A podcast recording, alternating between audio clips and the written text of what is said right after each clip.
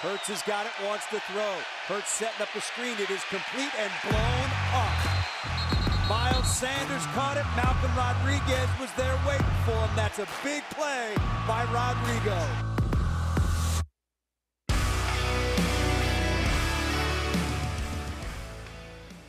Welcome to the Twentyman in the Huddle podcast presented by Microsoft. It is week 4 in the NFL, and the Lions are going to try to get back on track to 2-2 after a tough defeat, honestly, last week against the Minnesota Vikings. A game I think everybody in the building thinks they should have had. But as always, I'm going to start with news and notes on this week's podcast, and you can't go much farther than the injury report when you talk about the Detroit Lions in this matchup with Seattle on Sunday. It's a hurt Detroit Lions team, especially on offense. I mean, you just look at the skill position. D'Andre Swift, no practice Wednesday, Thursday. Amon-Ra St. Brown, ankle, no practice Wednesday, Thursday. DJ Chark, split practice. It was good to see TJ Hockenson back Thursday after missing Wednesday. It was good to see Josh Reynolds back Thursday after missing Wednesday. But, you know, still we have to see how those ankles respond now when they come back to practice. So, you know, I don't think the Lions are out of the woods yet.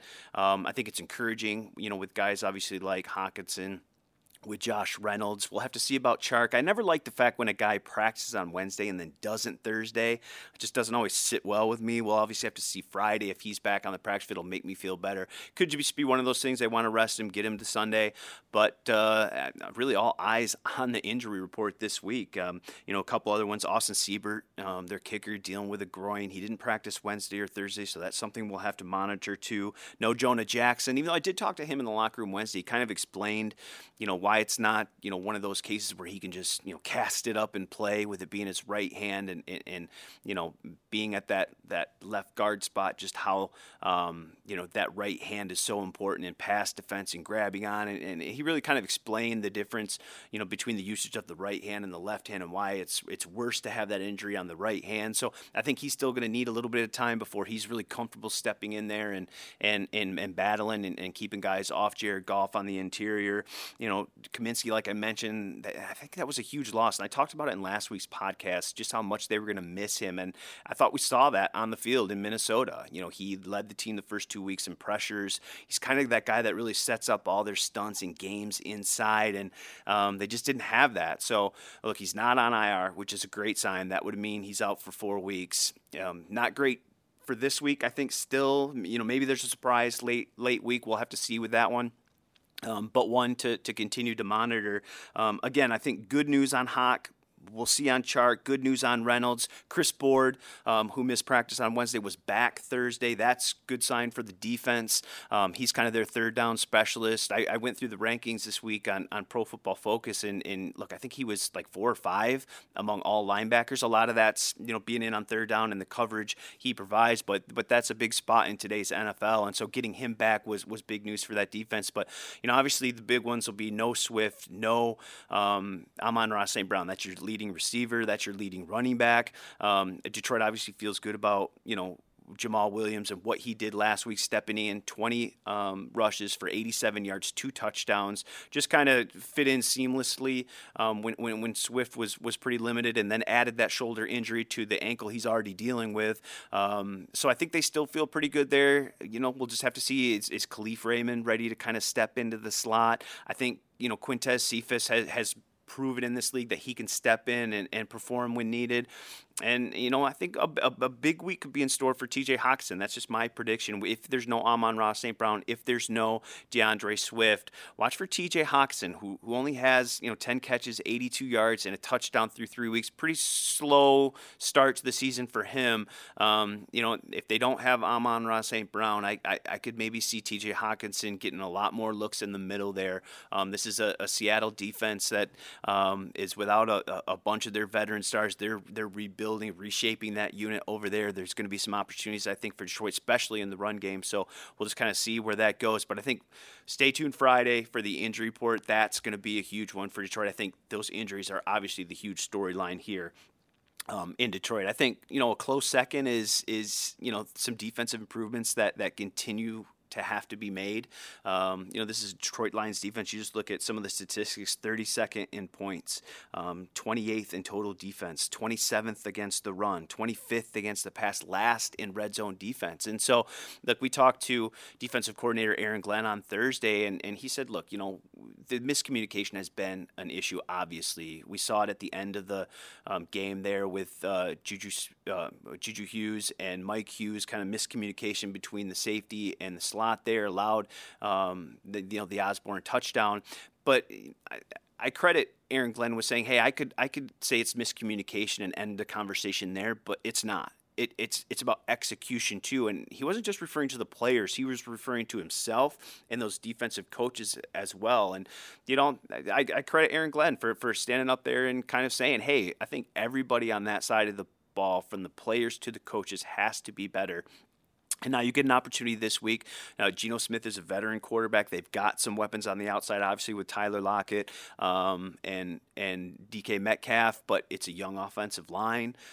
Geno Smith isn't a guy that's going to come out and throw for 400 yards and be that guy. At least he notoriously isn't. He's kind of a guy that stays on schedule, completes a lot of passes, throws it to the right spot, but it's not an explosive offense under him. At least that hasn't been the first 3 weeks of the season. So you've got to like to think there's some opportunities there defensively. Now Geno can get out of the pocket, run a little bit. So like they faced with Philadelphia, I think they've got to be disciplined in that regard. But really, I think Detroit needs a bounce-back performance defensively. I think they've shown it in stretches. Obviously, the first half with Washington was terrific. We've seen it in spots, but they just haven't been able to kind of finish when they needed to make that play to end a game, much like the offense couldn't last year. So I'm not putting it all on the defense.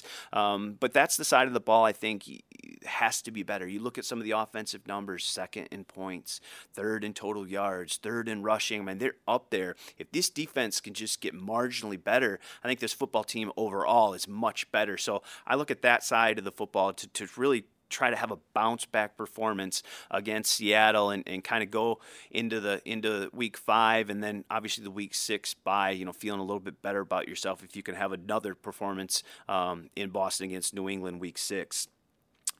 Speaking of the defense, you know, I think one of the big storylines this week too is Jeff Okudah and just the way he's played the first 3 weeks of the season. Obviously, the number 3 pick in 2020 has dealt with injury, but he's been really stout. He's been the Jeff Okudah, in my opinion, and watching him on tape, that the Lions thought they were getting with the number 3 pick in 2020. He's been that good. You look at what he did with covering Justin Jefferson last week. Targeted 4 times. Jefferson was caught 2 for 9 yards. He was equally as good the weeks before against Devonta Smith and Terry McLaurin. You know, those are guys that are, you know, really good receivers in this league, and Jeff's been terrific. You know, through the start of the season, 36 yards on average Jeff is giving up per game, 0 touchdowns, and quarterbacks have a 74.6 passer rating when throwing his way. I'll take those numbers every day of the week and twice on Sunday. And so he's been good, and I think that allows Aaron Glenn to do some things defensively that maybe you can't do. You know, we'll see what the matchup is with him and D.K. Metcalf. And D.K. Metcalf made it a little interesting this week with some of the comments that he had when asked about Jeff Okudah. Said, hey, look, he's a good corner, but shut down, I don't know. He's got a safety over the top, so I wouldn't call him that. I'm sure those comments will get their way to Jeff. They've already gotten their way to Aaron Glenn. So we'll see kind of what that matchup involves and how much Jeff is on DK, how much he's on Tyler Lockett, who's actually their leading receiver. So I think, you know, it's a really good matchup for Jeff, and can he kind of keep it rolling? I think that's one storyline to watch this week. And then finally, you know, I think strength versus weakness. That's what I always look for in a matchup. And when you look at the Detroit Lions the first 3 weeks, what's their strength been offensively? Obviously, we already talked about it, but more specifically, the run game. Detroit's third in the league rushing the football. They average 170.3 yards per game. And that is Seattle defense that I bet most Lions fans won't recognize. You know, a lot of those veteran guys in the secondary, a linebacker, are no longer there. It's very much a young defense, kind of a rebuilding team over there in Seattle, much like Detroit was last year and really still is defensively this year. But when you look at Seattle defensively, 157 yards per game they are allowing on the ground. That's the third worst in the NFL. So you've got an offense that's the third best running the football. You've got a Seattle Seattle defense that's third worst. Obviously, with some of the injuries we talked about off the top, that's something that, you know, Ben Johnson and the Lions are going to want to establish and want to try to, you know, maintain and be the core of this week's offensive, you know, attack and scheme because of some of the injuries you're dealing with on the outside at the receiver position. So that to me is a big one. Can Detroit establish that run like they have in all three games this year and then, you know, work some of their play action? You know, Jared's really comfortable. You know, once you establish that run and now you can do play action and you can play off that run, that's where he's at his best. So I think that's huge for this Lions team.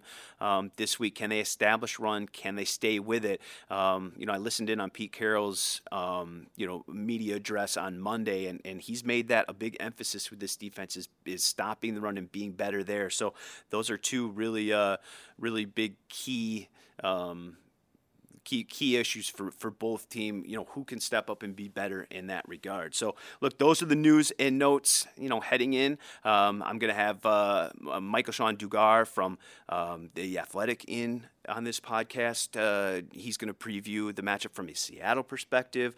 I got a couple players coming in to talk a little special teams, talk a little offense, and we'll obviously have the MGM key matchups too. So we got a busy show for you for sure.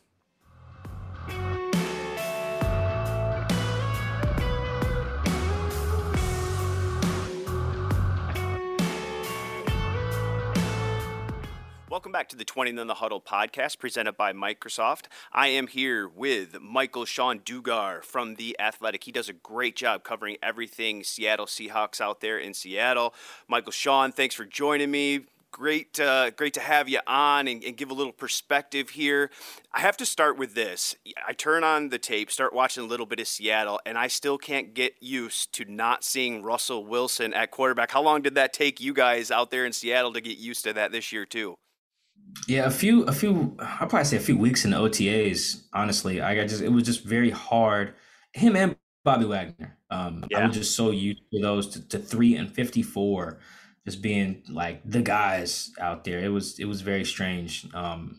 It's just Russ just is so, like, if you drive past Lumen Field, there's these huge, like, probably 70-foot, you know, like, posters of, maybe not posters, but you know what I mean, just like superimposed images of like the stars.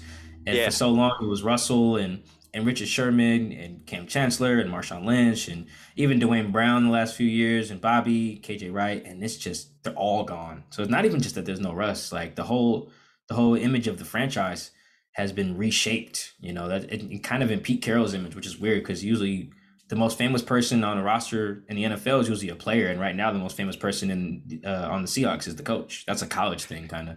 Yeah, so, you know, two similar teams in that regard with Detroit. You know, obviously Dan Campbell's in his second season, but you know, still building something. I think they're kind of still in that, you know, retool, rebuild, reshape phase. Obviously Seattle's going through that now. Now you've got two teams, both at 1 and 2, looking for a huge win. Just how big of a game is this for the Seattle Seahawks this weekend to kind of get things right after not being able to come up with a win, you know, last week against the Falcons? Oh, it's monumental. I have a like a templated, like four games in story that I have to do. It's due on like Tuesday or something like that. And I'm going to pre-write some of it, but the tone of it is going to be so different at 1 and 3 versus 2 and 2. You know, that's just going to be huge, you know, cause it's like a 4 games in check-in. How's your team doing? Well, at 1 and 3, they're kind of screwed. You know, at 2 and 2, there's light at the end of the tunnel. It's just such a big difference between, it's almost like a swing game in that regard. And I think, and both teams probably feel this way to an extent, like both fan bases and coaches and players probably feel like the other team is one of the winnable games on the schedule. The coaches obviously think they can win every game. Like, right. But like in Seattle, let's be honest, you don't want to lose to that Falcons team. And you don't want to lose to this Lions team. You know, like there's just a perception about both of those franchises and the state of those two teams and both teams are second-year head coaches and obviously rebuilding. This team does not want to lose to those guys. They just got it handed to them by Atlanta. In that context, losing to Detroit would be devastating. There would still be 13 games left on the schedule, of course, like logistically. But that would stink because in their minds it would be like, man, if you can't beat a rebuilding Falcons team at home and you can't beat a rebuilding albeit respectable rebuilding, Lions team, who the hell are you going to beat in this league? Whether that's fair to Detroit or not, I'm just saying that is the perception. And if you, so in that regard, this is a huge game for Seattle. No, I think it's a great point by you, because I think they feel the same way here in Detroit. At 2-2 with one more game to go in New England, obviously they're dealing with some injuries there, and then Detroit's got an early bye week 6. So I think you feel better even at 2-3. Obviously 3-2, you feel great. Going into that bye week, you lose this game, a game that Detroit's favored at. There's not been a lot of those, the last few years here.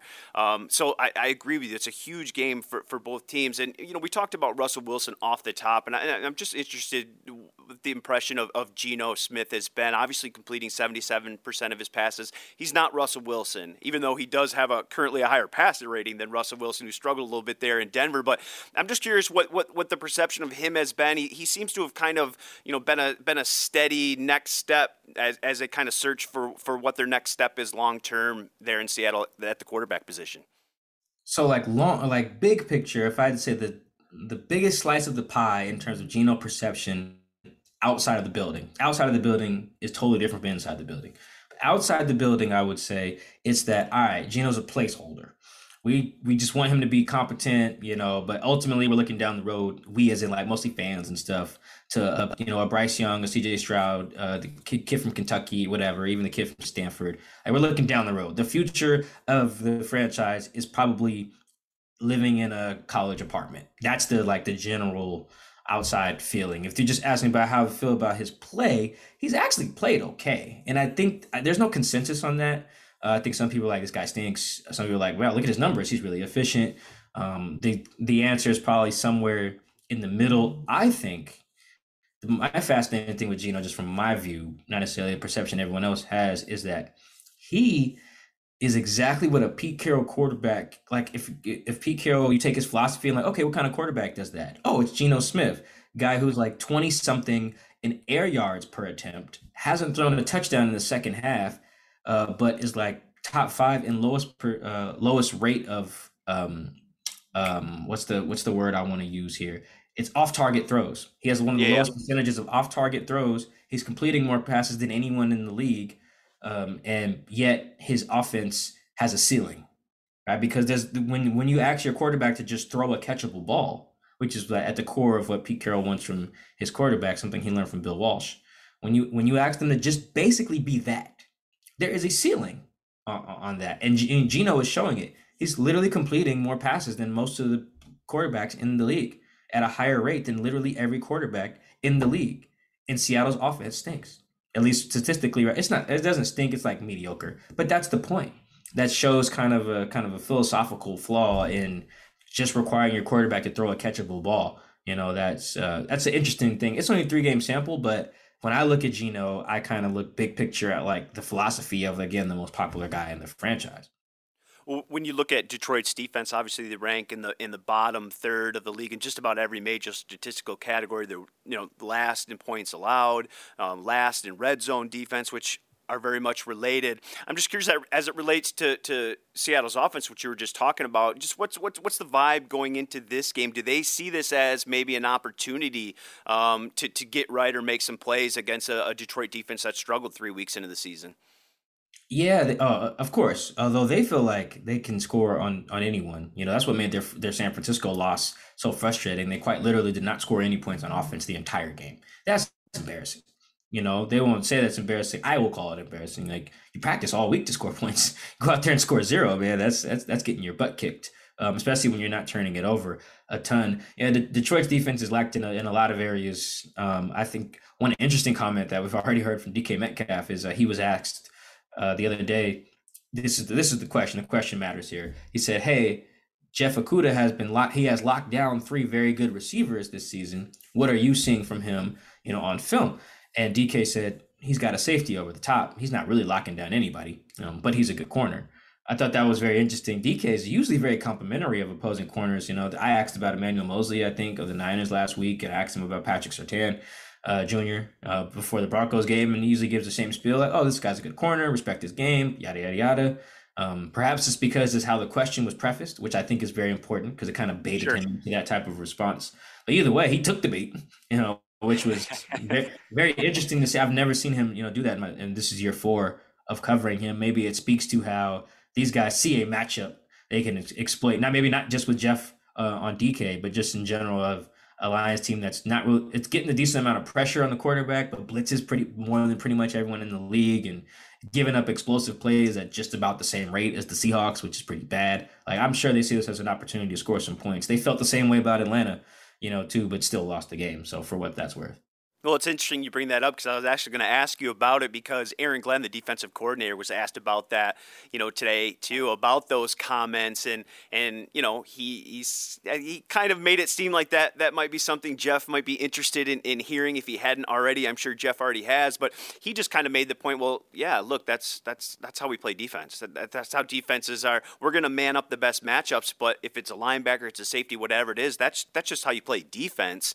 And we're going to continue to do so, but it was certainly something that he took notice of, and I'm sure Jeff took notice of, so that should be an interesting matchup at any time. DK and Jeff, who has played pretty well the first 3 weeks, get squared up. I want to switch gears a little bit, talk about that defense. You got some young players on that defense, especially on the outside at cornerback. The Lions are dealing with some injuries at the skill position spots at receiver, tight end, running back, might not have D'Andre Swift. I'm just curious what you've seen from that defense the first 3 weeks, and is it just a case of some young guys, kind of getting into the mix, and do you see them progressively getting better as the year goes with as many young guys as you guys are playing over there? I mean, I would like to think they get better. If they start going the other way this early in the year, that's a problem. And some guys do. All young guys don't just progress on a linear line. Some guys peak in week 5 of their rookie year and then just don't have it. I don't necessarily think that's going to happen to some of the young guys they're playing, but because that's a possibility, this is why there's such a disconnect between how front offices view players and how players view players in some regard.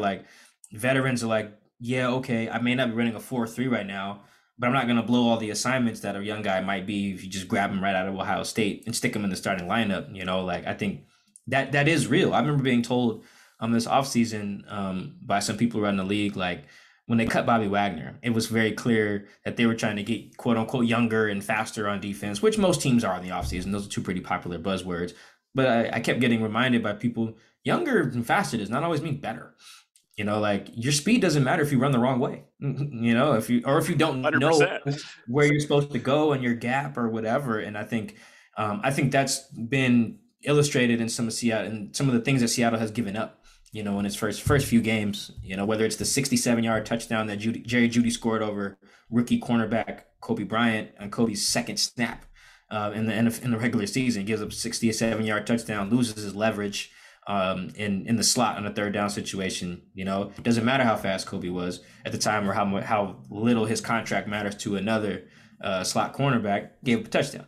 But some of the young DBs have had penalties on them. Would they have those?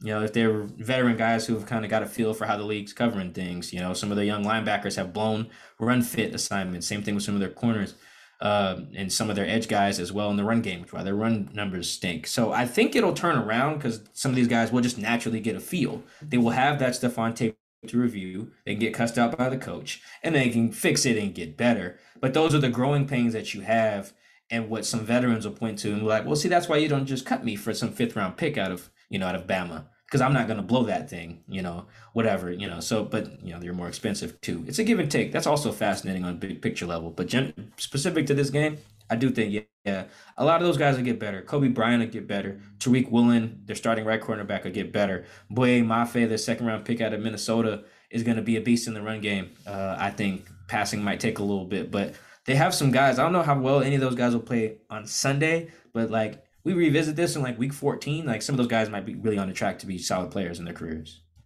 When you took a look at this matchup in this game, what were maybe two key matchups that you thought would end up being the difference in this game come 4:00 on Sunday in Detroit? Yeah, a few things stood out.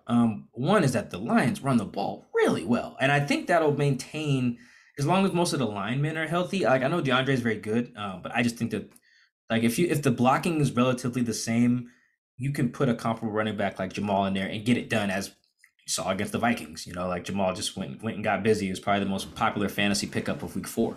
you know, because of what he was able to do, you know, with DeAndre out. So that matchup was very interesting because Lions are not just good at running the ball. They're great at running the ball. And the Seahawks aren't just bad at run defense. They're really bad, at least through 3 weeks. So that jumped out as like the first thing. The second thing was looking at some of the pressure stuff because I was curious how Aiden Hutchinson has been doing.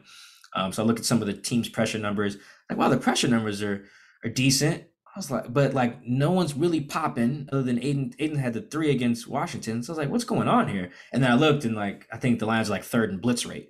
So like, oh, yeah, okay. They're sending folks at the quarterback. They send pressure.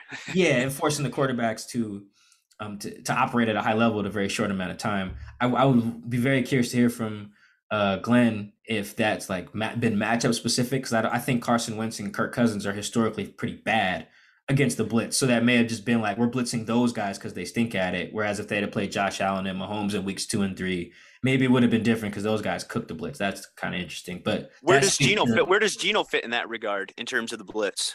That's a good question. So far, so good. It's not a big enough sample size to really know, like with Kirk and Carson, they've been starters for a little bit. So we have a really large sample against them, against the blitz. Generally speaking, Geno's not as good against the blitz, but most quarterbacks are not. But that is probably the matchup on the other side of the ball that's interesting when Detroit does get to send in the house on those passing downs. How does Geno react? Does he make the check to DK? Does he hit the hot route? So far, he's been very good on 3rd down in that regard. So we'll see. Those are my 2 matchups kind of on each side of the ball that kind of jumped out before I was even really able to watch a lot of film. Again, I'm talking to Michael-Shawn Dugar from The Athletic. He does a great job covering the Seahawks. One final one for you, Michael-Shawn.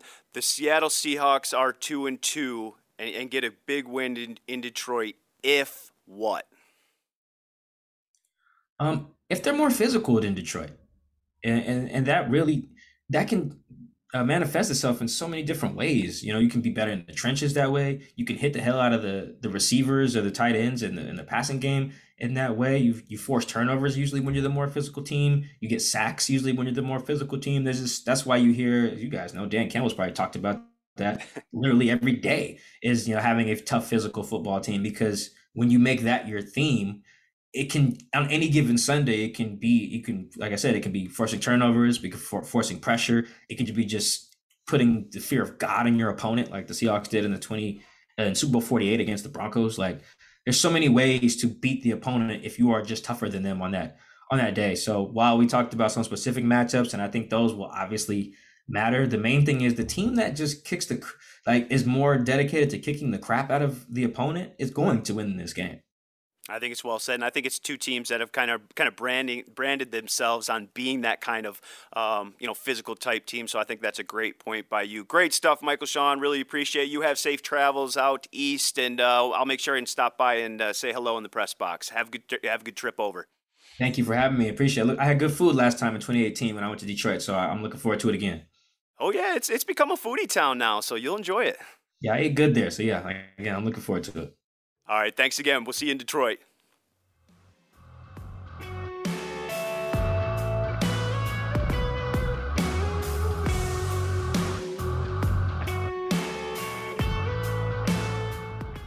Welcome back to the 20 Minute in the Huddle podcast, and I am joined now by captain, linebacker, special teams extraordinaire, Josh Woods. Josh, thanks for taking the time, man. I appreciate you coming on. No, thanks for having me. You know, I wanted to have you on because, and I know we talked about this before, kind of coming up, is I just don't think Lions fans, you know, value how important you are to this team and how important special teams are to this team. I mean, you're a guy who's, you know, annually the leading special teams tackler, you know, your team captain. And then, you know, you look at last year, they get some injuries. A guy that steps in at Denver has, 13 tackles, 2 tackles for loss, a quarterback hit. I mean, just being one of those guys that can just step in and really do a lot of different things, wear a lot of different hats. How much pride do you take in being one of those guys that can kind of do a little bit of everything?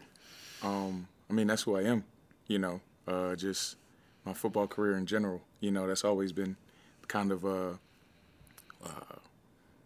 what I do best, you know, just being able to adjust, being in adverse situations. But it means a lot, you know.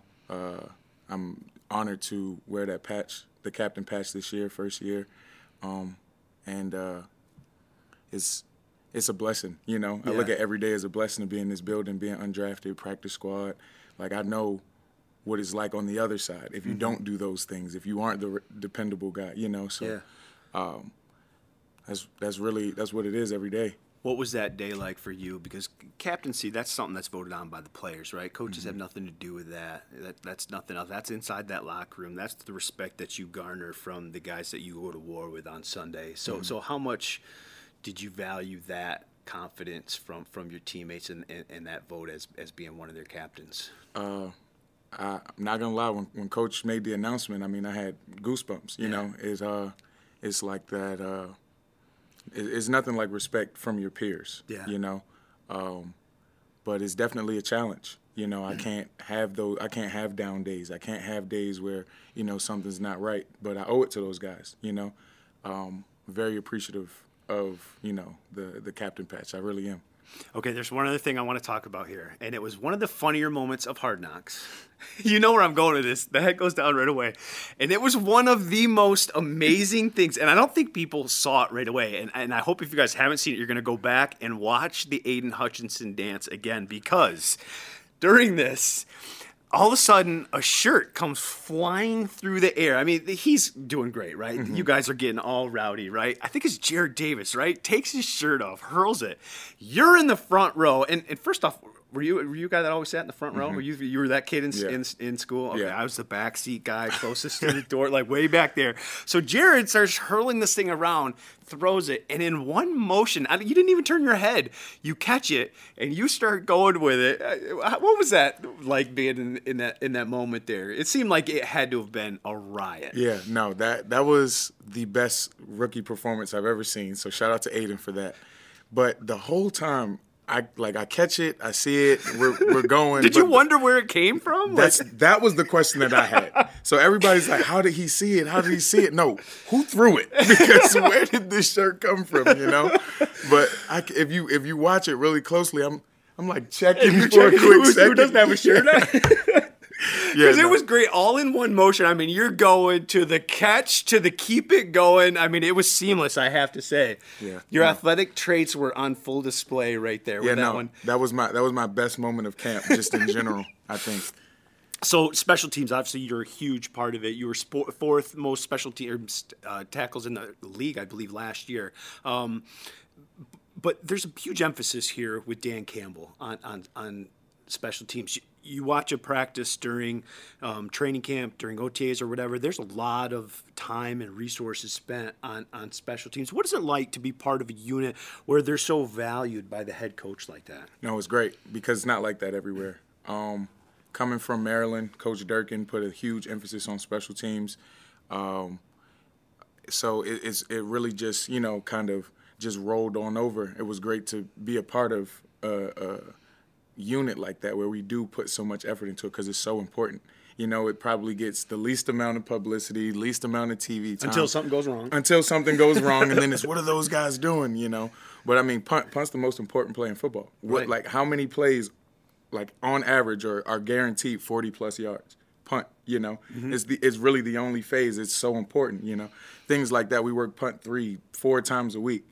It really just allows guys to really work on their craft, allows guys to compete because guys on the look team, I mean, they're fighting for jobs too. Yeah.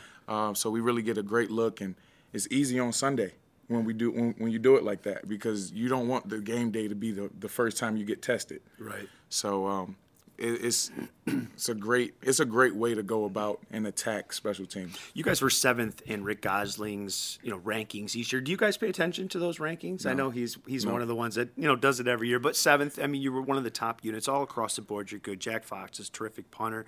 I mean, your cover units were really, really good.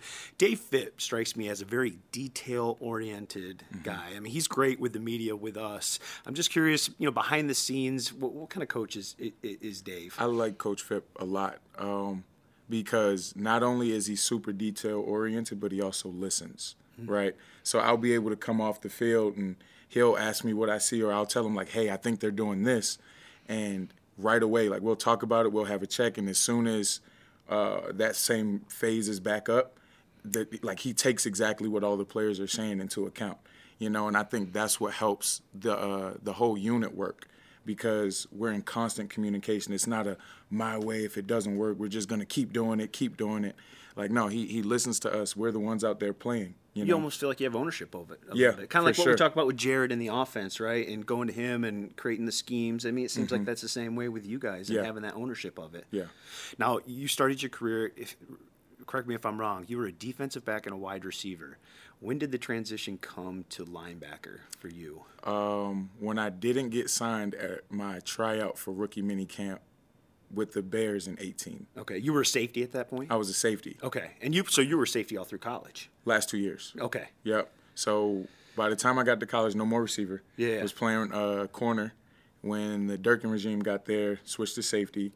And by the time I got to Chicago, I was probably like 216. They were like, after this was post-practice, they were like, oh, yeah, no, we're – learn some stuff about the box, come back vet mini camp, we'll see what's up. And that's when they signed me. How'd you gain the weight? Oh, steak and potatoes every day. Shout out to Coach Keith. I know he's probably going to listen to this. Yeah, steak and potatoes every day for lunch for 5 weeks. Worked. Wow, and it worked. So how much did you gain in that time frame before you came back? When I signed, I was like 236. Oh, wow. That rookie year, I got up to 247, but that was bad. Yeah. That was bad for my back, bad for my knees. I remember specifically there was a play in individual where I just dropped to both knees because I had a back spasm. I was like, 240, that's my cutoff. Can't do that. But, so right now I'm rolling at like anywhere between 30, 35. Feels good. It feels good. It looks good, too. Appreciate it. You are really valuable to this football team. Special teams, defense, you're one of those guys that kind of does it all. I love the fact that you appreciate how you got to where you are, because it wasn't like everybody else. You know, you weren't handed a big check and a first-round pick and all that other stuff. You worked to where you needed to be. You've done a great job. You're a really valuable part of this football team. Thanks for joining me. I appreciate you. Yeah, thanks. All right, thank you.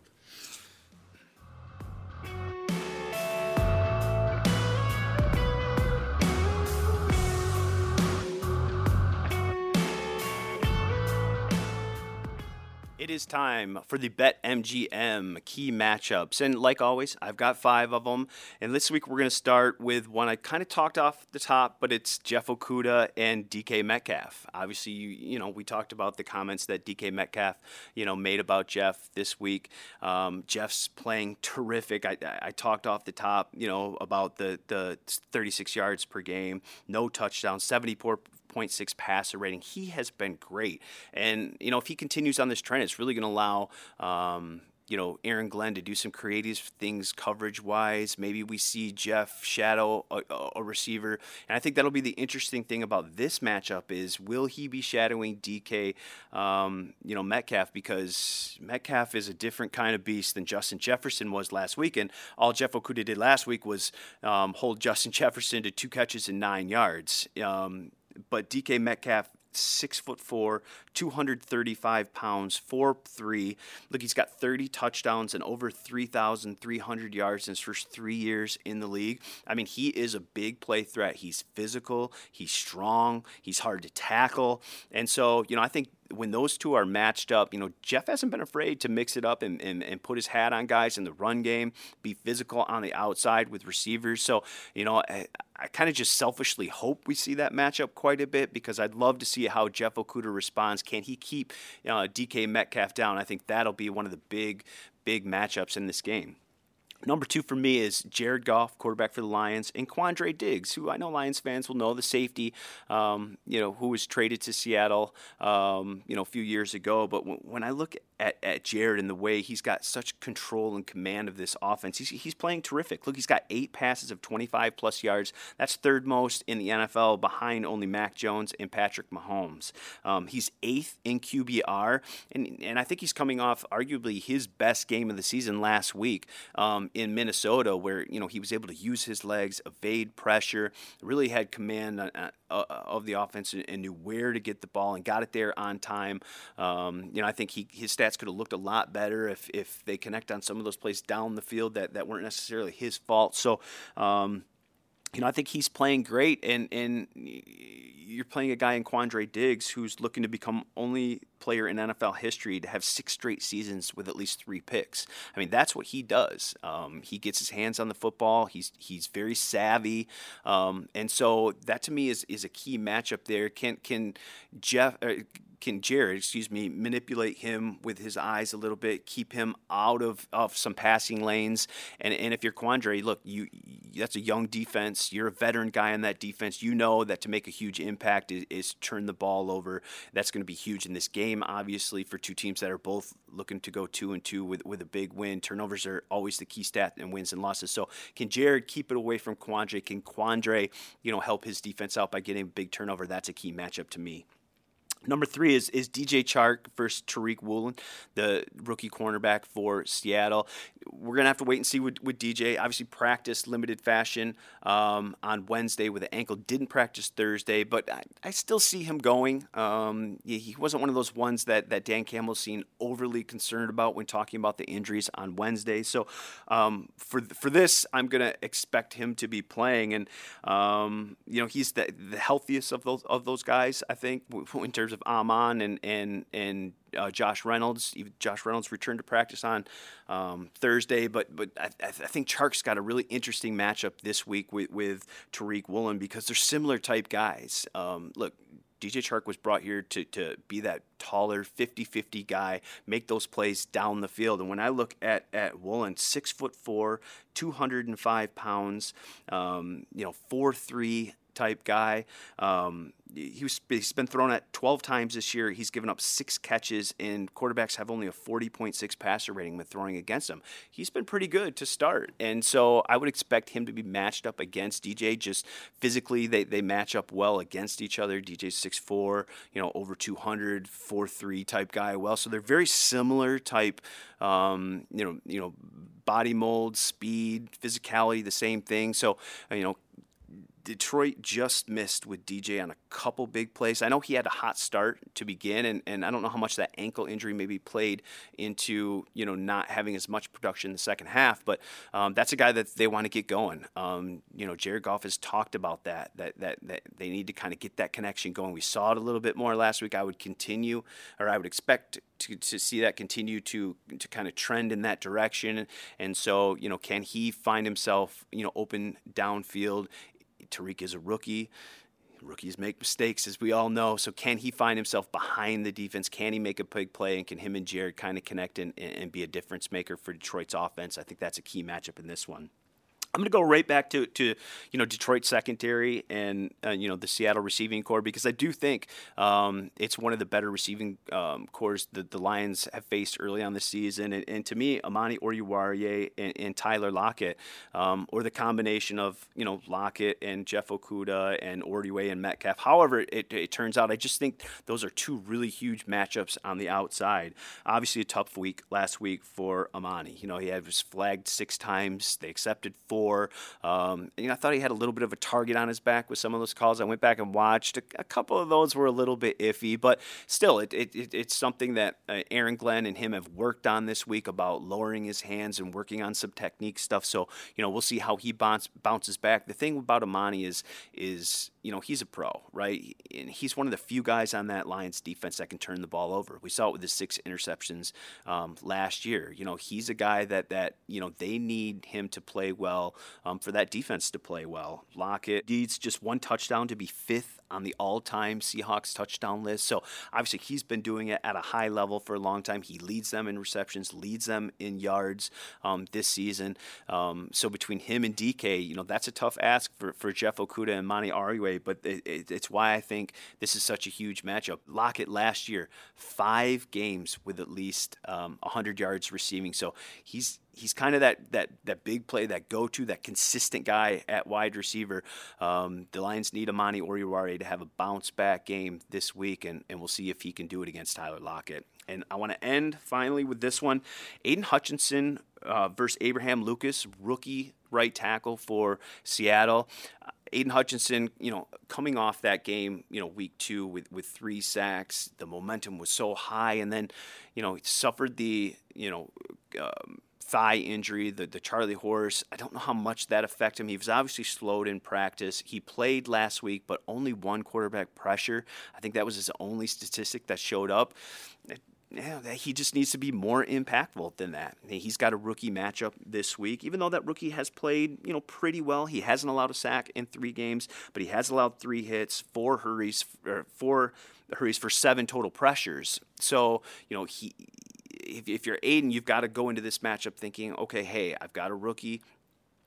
Even though I'm a rookie, you know, this isn't kind of one of those veteran guys that's you know, they've been around for a long time, has built up that repertoire and you know, that film study to be able to really kind of shut down guys on the edge. So if you're Aiden, you've got to really look for a bounce-back week. And much like we talked about with Monty Oriwari, I think he's got to play well. Jeff's got to play well for this defense to be better. Aiden Hutchinson has to play well, too, and the Lions need to pressure Geno Smith. Look, Geno's completing 77% of his passes. He's very much an on-schedule, you know, throw the ball where you're supposed to type quarterback. And so, you know, I think it's huge to kind of speed up his clock, get him off his spot. And Aiden and Charles Harris are the 2 guys that you know, are going to be tasked with doing that. But for me, it's the number 2 pick has got to really just step up and give you more than 1 pressure. I think the expectation can't be 3 sacks every week, obviously. But you got to have more impact than 1 pressure. He's now going to be, you know, a couple weeks removed from that injury. He didn't have the sleeve in practice this week. He was at practice all week. So I would expect him to be, you know, much more ready to roll, much more ready to create havoc. And he's going to have to if the Detroit Lions are going to be better defensively this week on Sunday.